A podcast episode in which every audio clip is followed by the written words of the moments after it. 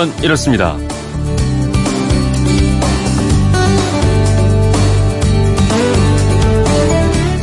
안녕하십니까 전종환입니다. 많이 여행하기, 많이 웃기, 그리고 많이 걷기. 행복해지는 방법, 행복을 부르는 습관입니다. 아, 곳곳에 걷기 좋은 길이 많이 생기고 걷기만 해도 힐링이 되죠. 혹시 걷는 것과 달리는 것의 차이 아시나요?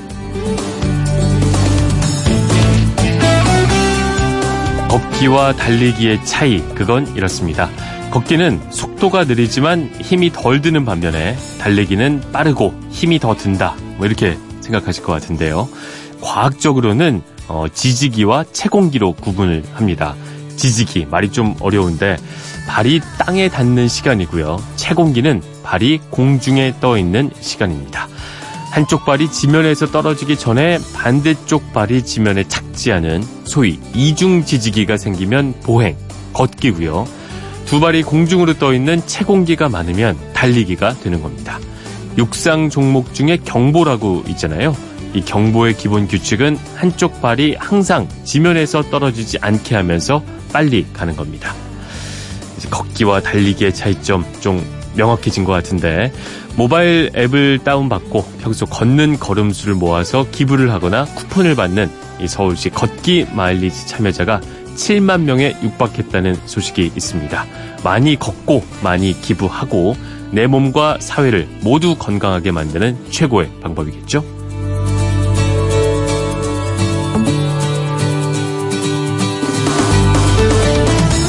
오늘도 변함없이 건강하게 여러분 찾아뵙습니다. 5월 26일 토요일 그건 이렇습니다. 전종환입니다. 첫 코너 바로 시작하겠습니다. 휴대폰 뒷번호 6536 쓰시는 청취자께서 이런 질문 보내주셨습니다. 프로야구 심판의 자격과 연봉이 어떻게 되는지 궁금합니다. 아, 프로야구 경기 보다 보면 심판의 역할이 무척 중요하죠. 어떤 자격이 있어야 심판을 할 수 있고 그 대가로 어떤 대우를 받는지 오늘 스포츠 속 그건에서 샅샅이 알아보겠습니다. 스포츠 동화 김종건 기자님 나오셨습니다. 안녕하세요. 네, 안녕하세요. 네. 예전에 어릴 때 야구 보다 보면 그렇게 멋있었어요. 이 경기의 모든 거를 좌지우지할 수 있고 그렇죠. 이게 스트라이크다 볼이다를 다 판정해주는 심판이 네. 참커 보이고 네. 멋져 보였는데 프로야구 심판 되려면 일단 자격증이 필요하겠죠. 아닙니다. 심판은 아니에요? 자격증이 없습니다. 없어요? 이게 야구는 이렇게 축구처럼 따로 무슨 어, 심판 자격증이 있는 게 아니고요. 네. 누구나 다 심판이 될 수 있습니다. 아, 그래요? 이게 또 전례가 있는데요. 네. 예전에 메이저리그가 처음에 만들어져 가지고 네. 심판을 정했을 때 그 심판의 자격이 뭐였냐면 그 지역에 거주하는 사람 중에서 젠틀맨 이어야 된다라는 아. 이 규정이 있었습니다. 젠틀하기만 네, 젠틀하기만. 되는 거였거든요. 그래서 그의 전통에 따라 가지고 네. 심판은 따로 자격을 주지는 않습니다. 그래서 이제 오. 심판을 아, 누구나 본인이 열정만 있고 하면 네. 누구나 다 심판할 수 있고요. 선수 경력하고도 사실은 관계가 없고요. 관계가 없고. 네. 현재 KBO 리그에서 심판이 되고 싶다라고 하면 네. 먼저 심판 학교를 다녀야 됩니다. 심판 학교가 학교가. 있습니다. 지금 그 모 대학교에서 네. 그 운영하는 심판 학교가 있는데 해마다 12월에 시작을 해가지고 3개월 동안 교육을 받습니다. 그러니까 여기서 이제 일반인들이 나 뭐 야구 했던 사람들이 가서 심판이 되고 싶다라고 가서 네. 교육을 받은 다음에 이 중에 성적이 우수한 사람을 뽑아가지고 네. 이제 이 사람들을 데리고 이제 수습 기간을 거친 다음에 아. 잘하는 사람은 KBO 심판으로 될 수 있는 정규직으로 것. 네, 이게 이제. 첫 번째의 길이고 네. 이 전에는 또 다른 길이 있었습니다. 네. KBO하고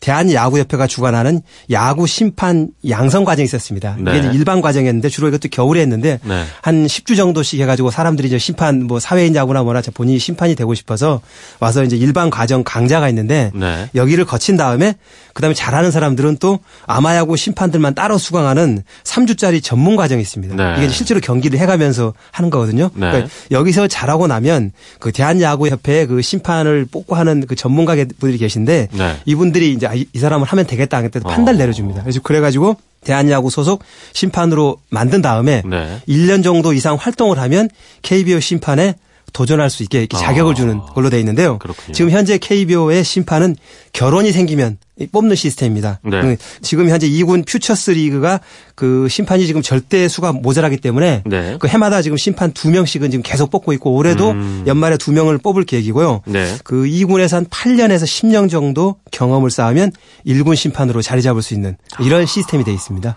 그럼 지금 그 아까 말씀하신 심판 학교를 나온다고 곧장 1군에 갈 수 있는 그런 건 아닙니다. 아니고 우선 2군으로 가서 2군에서 많은 먼저. 경험을 쌓아야 됩니다. 아, 그러면 네.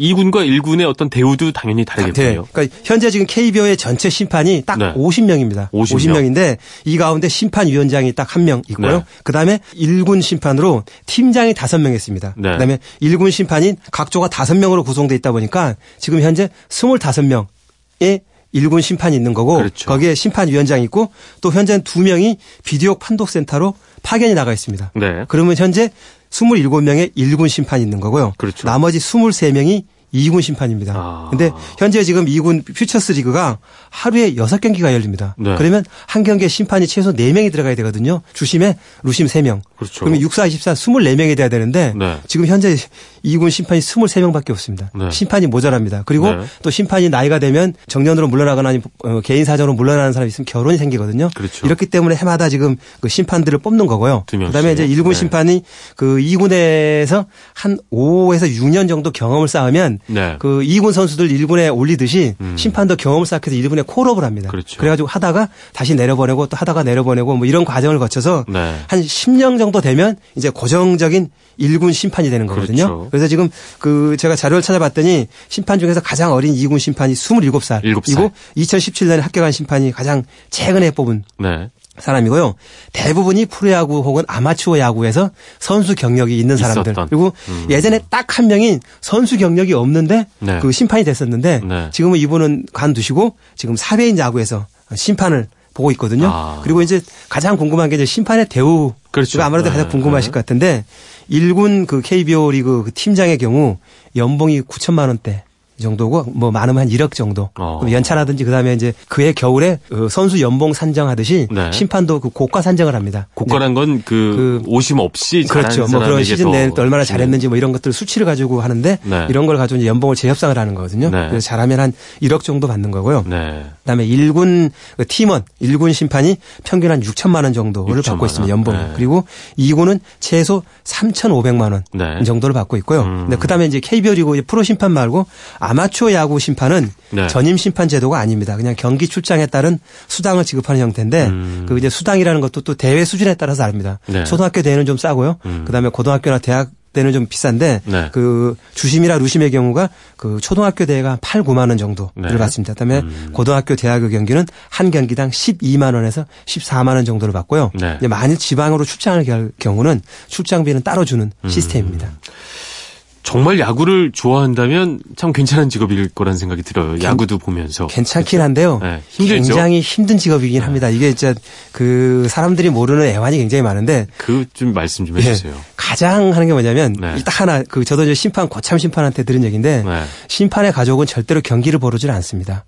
왜죠? 선수의 가족들은 경기를 보러 오지만 그렇죠. 심판의 가족은 경기를 보러 오지 않습니다. 이유는? 왜냐하면 모든 사람들이 자기 심판들 욕을 하는 거거든요. 아. 자기 부, 자기 편에. 자기 편이 아니고 자기 아버지가 저기서 심판을 보고 있는데 네네. 누구도 심판이 잘했다거나 칭찬을 하지 않고 항상 지적을 하고 못한다고 욕을 하기 때문에 이런 거를 봐하기 때문에 심판의 가족들이 어릴 때 이제 운동장에 와서 뭐 아빠가 심판이니까 와서 봤겠죠. 보다가. 보다가 두 번 다시 오질 않습니다. 아. 그래서 심판의 가족들은 특별한 무슨 행사가 있을 때만 오지 그렇죠. 절대로 심판의 가족들은 경기장에 오질 않습니다. 그 사실 심판을 평가하는 게 그냥 내 편에 안 좋게 하면 무조건 안 좋은 거 아니에요. 예, 그러니까. 예. 막, 막말을 하는 거고. 그러니까 이게 뭐냐면 어. 누구도 심판이 잘한다고 얘기를 하지 않습니다. 그렇죠. 그 경기 이기면 자기가 잘한 거고 못하면 심판 탓이거든요. 그러니까 정말 누구로부터 칭찬을 받지 못하고 아. 항상 비난을 받고 그다음에 그렇죠. 지적을 받기 때문에 이런 면에서 심판이 힘든 직업이고요. 직업이다. 특히 그다음에 이제 그 시즌이 되면 뭐가 힘드냐면 네. 심판이라는 직업이 굉장히 외롭습니다. 네. 시즌이 경기가 들어가면 같은 조에 있는 사람들하고 경기 3년 전이 끝나면 밤에 차를 몰고 다음 경기장에 다음 벌어지 는 경기장으로. 장소로 가고 가고 같이 계속 이동을 하시나요? 이동을 합니다. 그러니까 네. 지- 옛날에는 차 한 대로 이동을 했는데 네. 지금 좀 형편이 좋아져서 뭐 차 두 대, 세 네. 대로 심판 장비를 신고 이동을 합니다. 그럼 뭐. 원정 숙소에서 또 3일 있다가 또 다른 곳으로 옮기고 딱 월요일 하루가 쉬는 날이거든요. 네. 이렇게 1년이면 거의 한 10개월 정도를 돌아다니다 보니까 가족보다 훨씬 가까운 사람이 자기 조에 있는 심판원들입니다. 그렇죠. 래서 서로 심판원들은 사이가 굉장히 좋아야 되고요. 거기서 약간 좀 사이 안 트러블이 생기면 시작하면 정말 피곤한 일이 힘들겠군요. 벌어지는 거죠. 네. 그리고 심판들이 이제 다니면 어디 가서 마음대로 뭐 저녁을 먹거나 술을 먹기도 어렵습니다. 왜냐하면 대한민국의 모든 사람들이 심판의 얼굴을 알거든요. 보고 있거든요. 어, 저 사람이 심판인데 술을 먹고 있어? 특히 또 어떤 관계자들하고 술을 먹거나 이러면 네. 이게 문제가 되기 때문에 할 수가 그렇죠. 없습니다. 규정에 금지되어 있는 상황이기 때문에 그 다섯 명에서 계속 다섯 명이면 계속 모여서. 다닐 수밖에 없는 거고 네. 그다음에 인간관계가 끊어집니다. 자기가 예전에 알던 사람들도 와가지고 친하게 할 수 있는데 네. 정말 심판이 무섭습니다. 왜냐하면 이 사람이 승부 조작에 관계된 사람인지 모르는지 정말 모르지 않습니까? 그렇죠. 그래서 심판은 항상 것도. 자기한테 와가지고 칭찬하거나 좋은 말 하더라도 경계를. 항상 경계를 아. 할 수밖에 없습니다. 그래서 심판은 외로운 직업입니다. 네.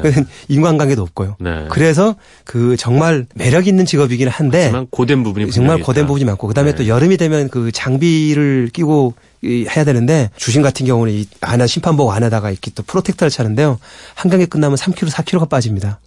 그다음에 또 경기 시간이. 그렇죠. 되게 길거든요. 네. 그래서 생리 현상 때문에 물도 제대로 먹지를 못합니다. 여름에 아, 중간에 심판이 잠깐만 하고 나갈 할 수는 없으니까. 없으니까. 그렇기 때문에 밥도 제대로 못 먹고요. 네. 그래서 정말 심판이라는 게 아. 힘든 직업이고 그다음에 비시즌 때는 오. 선수보다 더 열심히 체력 훈련돼야 됩니다. 선수보다 훨씬 더 체력이 좋아야 되는 게 심판이기 음. 때문에 정말 이런 뭐 여러 가지 면에서 보자면 심판이란 건 매력은 있지만 힘들고 특히 가족들한테 힘들다. 그리고 요즘에는 인터넷이 발달해 가지고 심판들의 오심 영상 이런 게 막 돌아다닙니다. 그래서 이걸 보고 그 심판들도 욕을 하지만. 가족들 막 찾아내가지고 욕을 하니까 가족까지요. 특히 학교에는 아이들이 있는 그 자녀들이 있는 심판들이 네. 제일 가슴 아파하는 부분이 바로 이 부분입니다. 그 야구를 좋아하는 건 알겠는데 네. 이건 아니잖아요. 그렇죠. 그렇죠. 자기를 욕하는 건 좋은데 네. 제발 가족들은 건드리지 건드리지 말아 마라. 주십사 하는 게 그 심판들의 부탁 사항입니다. 와, 이게 뭐 가볍게 시작했다가 극한 직업의 세계로 지금 소개를 하는 그런 느낌이 다 들고 예, 있는데 예. 아까 보니까 그 심판 수도 워낙 빡빡해서 예.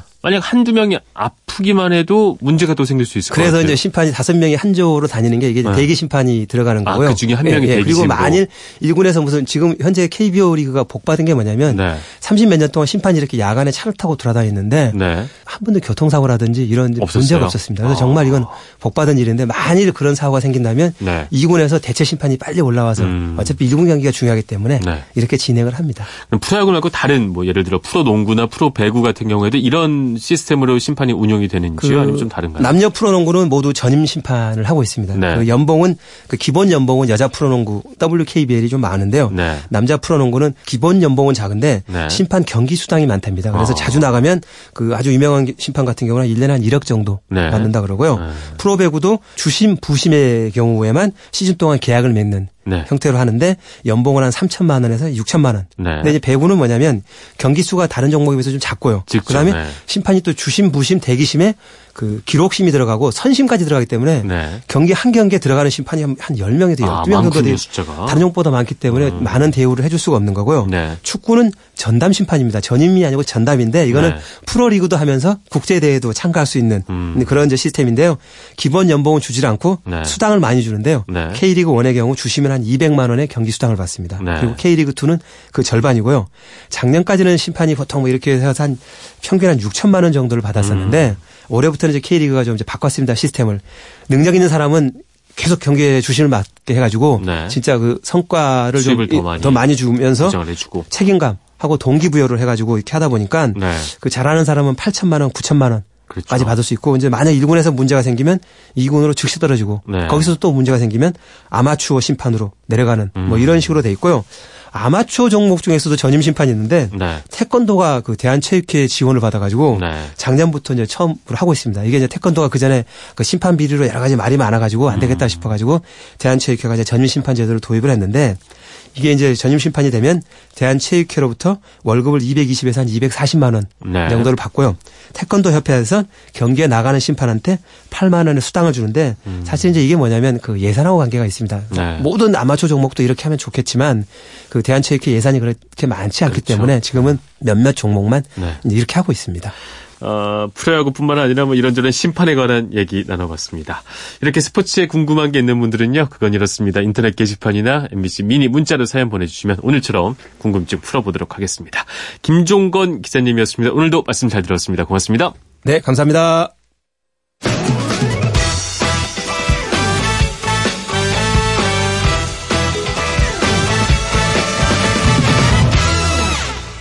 이사도라 덩컨, 어, 근대 무용의 시조로 불리는 무용가입니다. 1877년 오늘 이사도라 덩컨이 태어났는데요. 이 덩컨은 인적 없는 숲속이나 해변에서 맨발로 춤을 추길 좋아했던 그 자연을 사랑하는 소녀에 불과했다고 합니다.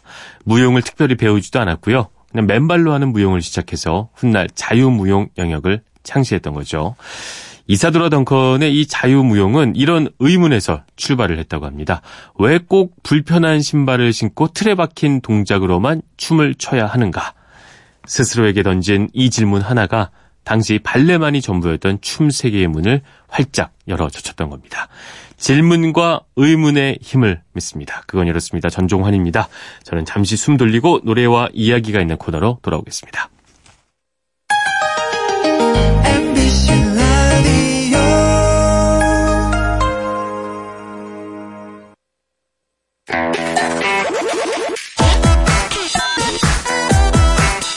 알찬 지식과 정보, 생활의 지혜가 가득한 그건 이렇습니다.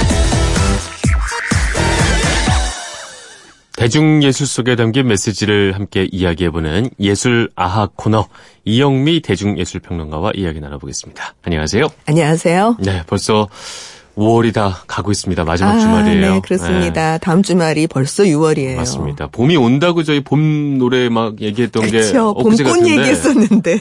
아, 이제 봄 가는 얘기를 해봐야겠네요. 그래요. 그죠? 네. 그러니까 6월 되면 뭐 이제는 봄이라고 우길 수가 아, 없어요. 끝이죠. 뭐 이제 네, 여름이죠. 학교에서도 다 반팔 하복 입어야 되고 이런 때잖아요. 그래서 맞습니다. 오늘의 주제는 봄날은 간다. 지금 아. 말씀하신 것처럼. 확실히 이 시기가 오면 좀 센티멘탈해지는 것 같아요. 아닌가? 왜 그런가 모르겠어요. 왜내 네. 봄날이 가는 것 같고 말이죠. 글쎄 말이에요. 아, 마음이 좀 착잡해요. 이 봄날은 간다라는 노래 우리가 이제 백설이 씨의 50년대 아주 히트했던 노래인데요. 네. 어느 해인가 우리나라 문인들한테 돌린 설문에서 당신들의 애창곡이 뭐냐 해서 가장 많이 나온 노래가 봄날은 간다였어요. 그러니까 물론 뭐 문인들의 나이나 이런 것을 배려하면은 뭐 그래도 이해가 될 수 있는 건데 그 중에서도 수많은 노래들 중에서 봄날은 간다가 꼽혔다는 게 네. 그러니까 보통 사람들한테 하면 뭐 돌아와요 부산항에 뭐 이런 것 그렇죠. 흔히 나오거든요. 근데 봄날은 간다가 나왔다는 게 상당히 흥미로웠어요. 음.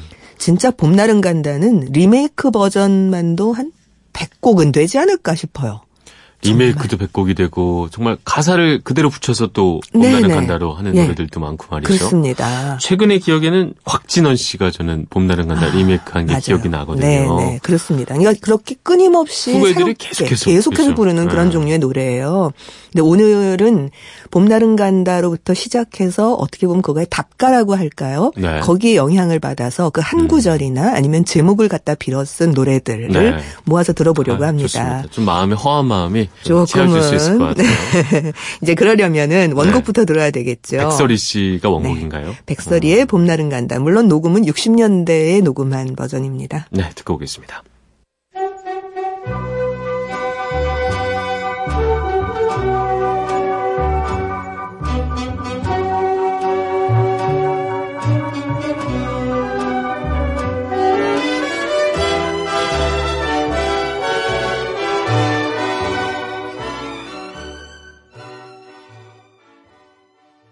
백설이의 봄날은 간다였습니다. 근데 이게 이미자 씨가 함께 부른 버전이라고요? 그 노래를 살짝 들어보면요. 네. 두 사람 목소리가 네. 들리는 느낌이 있어요. 한 목소리는 아니었어요. 한 목소리는 아닌데 그 같이 부른 분이 이미자 씨예요. 어. 근데 제- 묘, 묘하게 한 똑같이 목소리 같기도 들리죠. 하고. 그러니까 이 시절에 혹은 뭐 50년대까지에 이렇게 네. 무슨 여성 뭐 듀오라고도 좀 할 수도 없는데 그렇게 노래를 부를 때 그렇게 어. 똑같이 노래를 같이 부르는 방식. 그러니까 재밌네요. 60년대 말에 음방울 자매 한번 생각해 보세요. 네. 정말 노래를 마포종점 부를 때두 음. 명이 부르는데 똑같이 그렇죠. 부르잖아요. 맞습니다. 네. 뭐 화성을 넣거나 이런 게 아니라 네. 근데 그렇게 많이 불렀는데요. 이 제 생각에는 이 녹음이 60년 한 중반 정도 음. 녹음인 것으로 추정이 되는데 네. 이 당시에 백설이 선생 목소리가 너무 가늘어서 음. 약간 이미자 그러니까 후배 가수가 이렇게 좀 받쳐주는 것 받쳐주는 같은 느낌으로. 느낌으로 이렇게 녹음을 한 게 아닌가 싶습니다. 네. 원래 이 곡은 54년에 손로원이라는 작사가가 작사를 했고 네. 그 유명한 박시춘 선생이 작곡을 한 거예요. 네. 원곡이 워낙 뛰어나요. 네. 왜냐하면 이제 작곡가 박시춘은 30년대 말서부터 히트곡을 내기 시작했는데 음. 충분히 물어익었을 시절이고 네. 당시에 최고의 다작을 하면서 정말 가요계의 왕좌를 차지하고 있었던. 예 그런 사람이고요. 네. 이 시대에 정말 만만찮은 수작을 남겼던 작사가 손로원의 작사 감각도 여기서 음. 아주 빛나고 있습니다. 네. 그 노래를 들어보면 그냥 지금 사람들은 그냥 이게 옛날 트로트하고 똑같다고 생각할지 몰라요.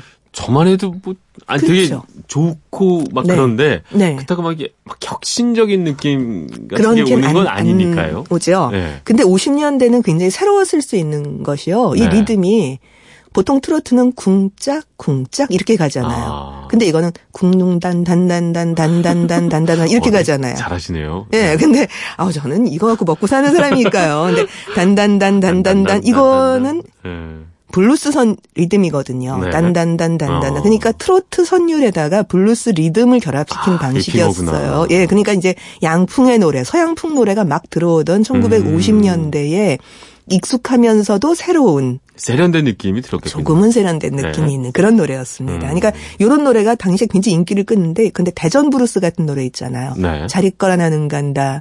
대전발 영시 오십 분 하는 바로 그 노래예요. 네. 그것도 트로트 선율에 잔잔잔잔잔잔잔잔잔잔 이렇게 나오는 블루스 리듬이 결합되어 있는 네. 그런 곡입니다. 음.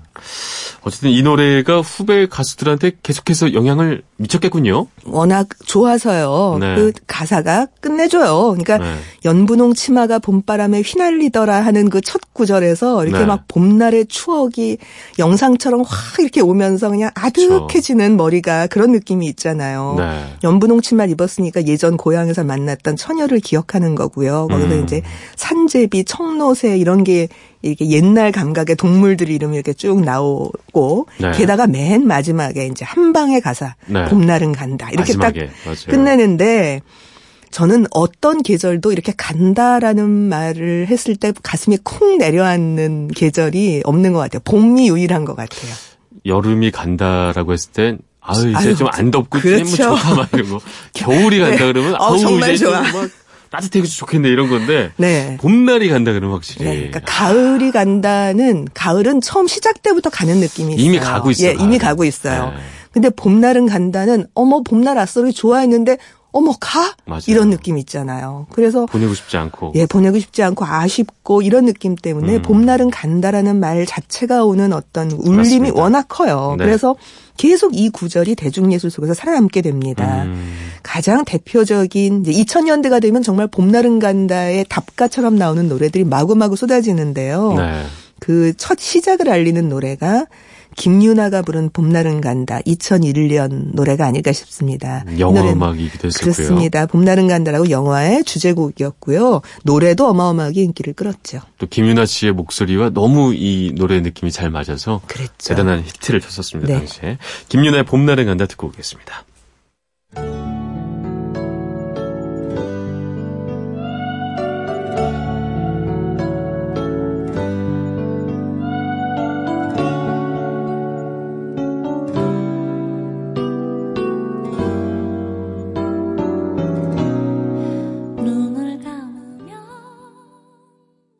김윤아의 봄날은 간다였습니다.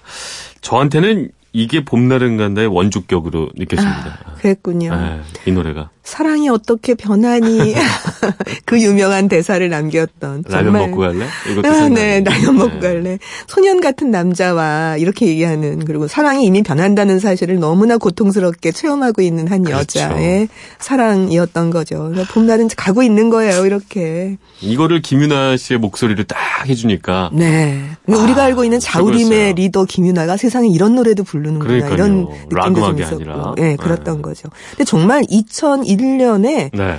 2001년, 2002년에 주르륵 그놈의 봄날이 계속 나오고 있어요. 이때 네. 무슨 바람이 분 것 같아요. 봄날, 봄날 바람이. 바람이었구나 이때가. 네. 2001년 같은 해에 네. 내 생의 봄날은이라고 하는 캔의 또 꽤나 히트한 노래가 그렇죠. 나오죠. 이 음악 느낌은 다르지만 이것도 어쨌든 봄날을 가지고 왔어요. 네, 게다가 이제 드라마 피아노의 OST고요. 이게 네. 확실히 뭔가 드라마가 있는 것 같은 느낌이 음. 이 봄날은 간다라는 제목 혹은 봄날이라는 말에서 있는 것 같아요. 네. 캔의 노래도 들어보겠습니다. 내 생의 봄날은.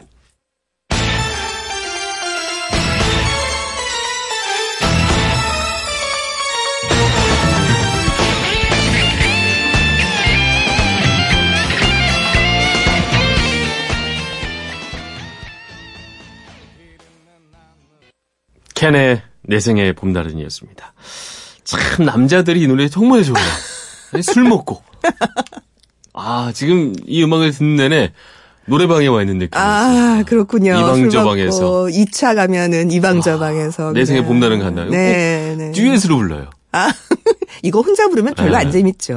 또 뛰어나가 누가. 그래서 같이 부르자고. 아, 그만큼- 마신 느낌이에요, 지금. 그만큼 아, 사람을 흥분시키는 노래라는 얘기죠. 맞습니다. 이 노래가 아. 일본 노래라는 건 아세요? 아, 몰랐어요, 저는. 일본의 어. 튜브라는 밴드의 원곡이 있어요. 네. 유리의 추억 이라는 오.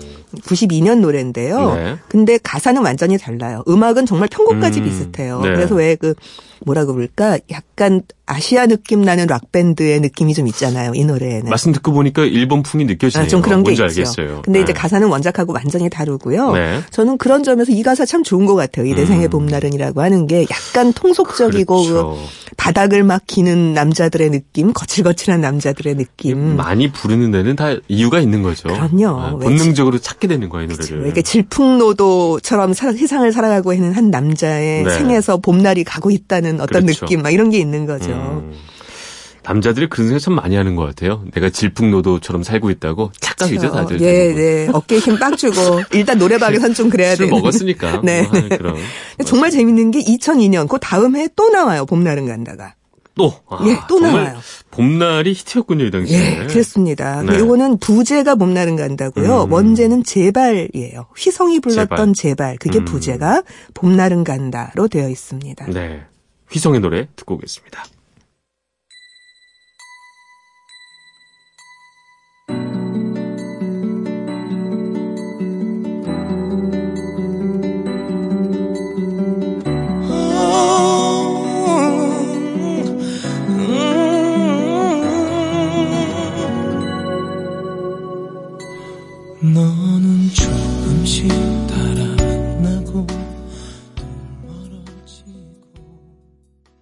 휘성의 제발. 이거는 말씀해 주셨듯이 부제가 봄날은 간다였습니다. 네, 이 부제 안 붙어 있었으면 이 애절한 사랑 노래가 정말 이렇게 뭔가 슥 지나가는 아쉬운 음. 느낌 이런 게 훨씬 덜했을 것 같아요. 네. 이 부제 덕을 톡톡하게 보고 있는 그런 노래입니다. 그렇죠. 오히려 부제로 써놨기 때문에 눈길이 더 가는. 네, 그렇죠. 네. 되게 애절하게 들리고 말이죠. 네. 어, 휘성 씨의 마음이 잘 느껴진 것 같습니다. 오늘 봄날은 간다에 대해서 이제 아, 우리의 가는 봄날 아 다시 갑자기 다시 현실로 돌아오게 되네요. 이제 끝날 때가 되니까 갑자기 네. 아, 또내 봄날 갑니다. 2018년의 봄날이 이렇게 떠나는구나. 네, 그렇습니다. 아, 2019년의 봄날에 다시 한번 뵙도록 하겠습니다. 이런 네. 노래를 또 들으면서 그때를 기다리면서 오늘은 여기서 인사를 드리겠습니다. 지금까지 이영미 대중예술평론가였습니다. 감사합니다. 고맙습니다. 봄이란 설사 눈 녹은 진창물에 발이 빠졌다 하더라도 휘파람을 불고 싶은 때이다. 세상의 모든 좋은 말들 칼럼니스트 더그라스의 말이었습니다. 아, 봄이 가는 걸 너무 아쉬워하지 말고 아, 내 인생의 봄날 충분히 즐기는 주말 되시길 바라겠습니다. 지금까지 아나운서 전종환이었습니다. 토요일 아침이죠? 모두 힘내십시오.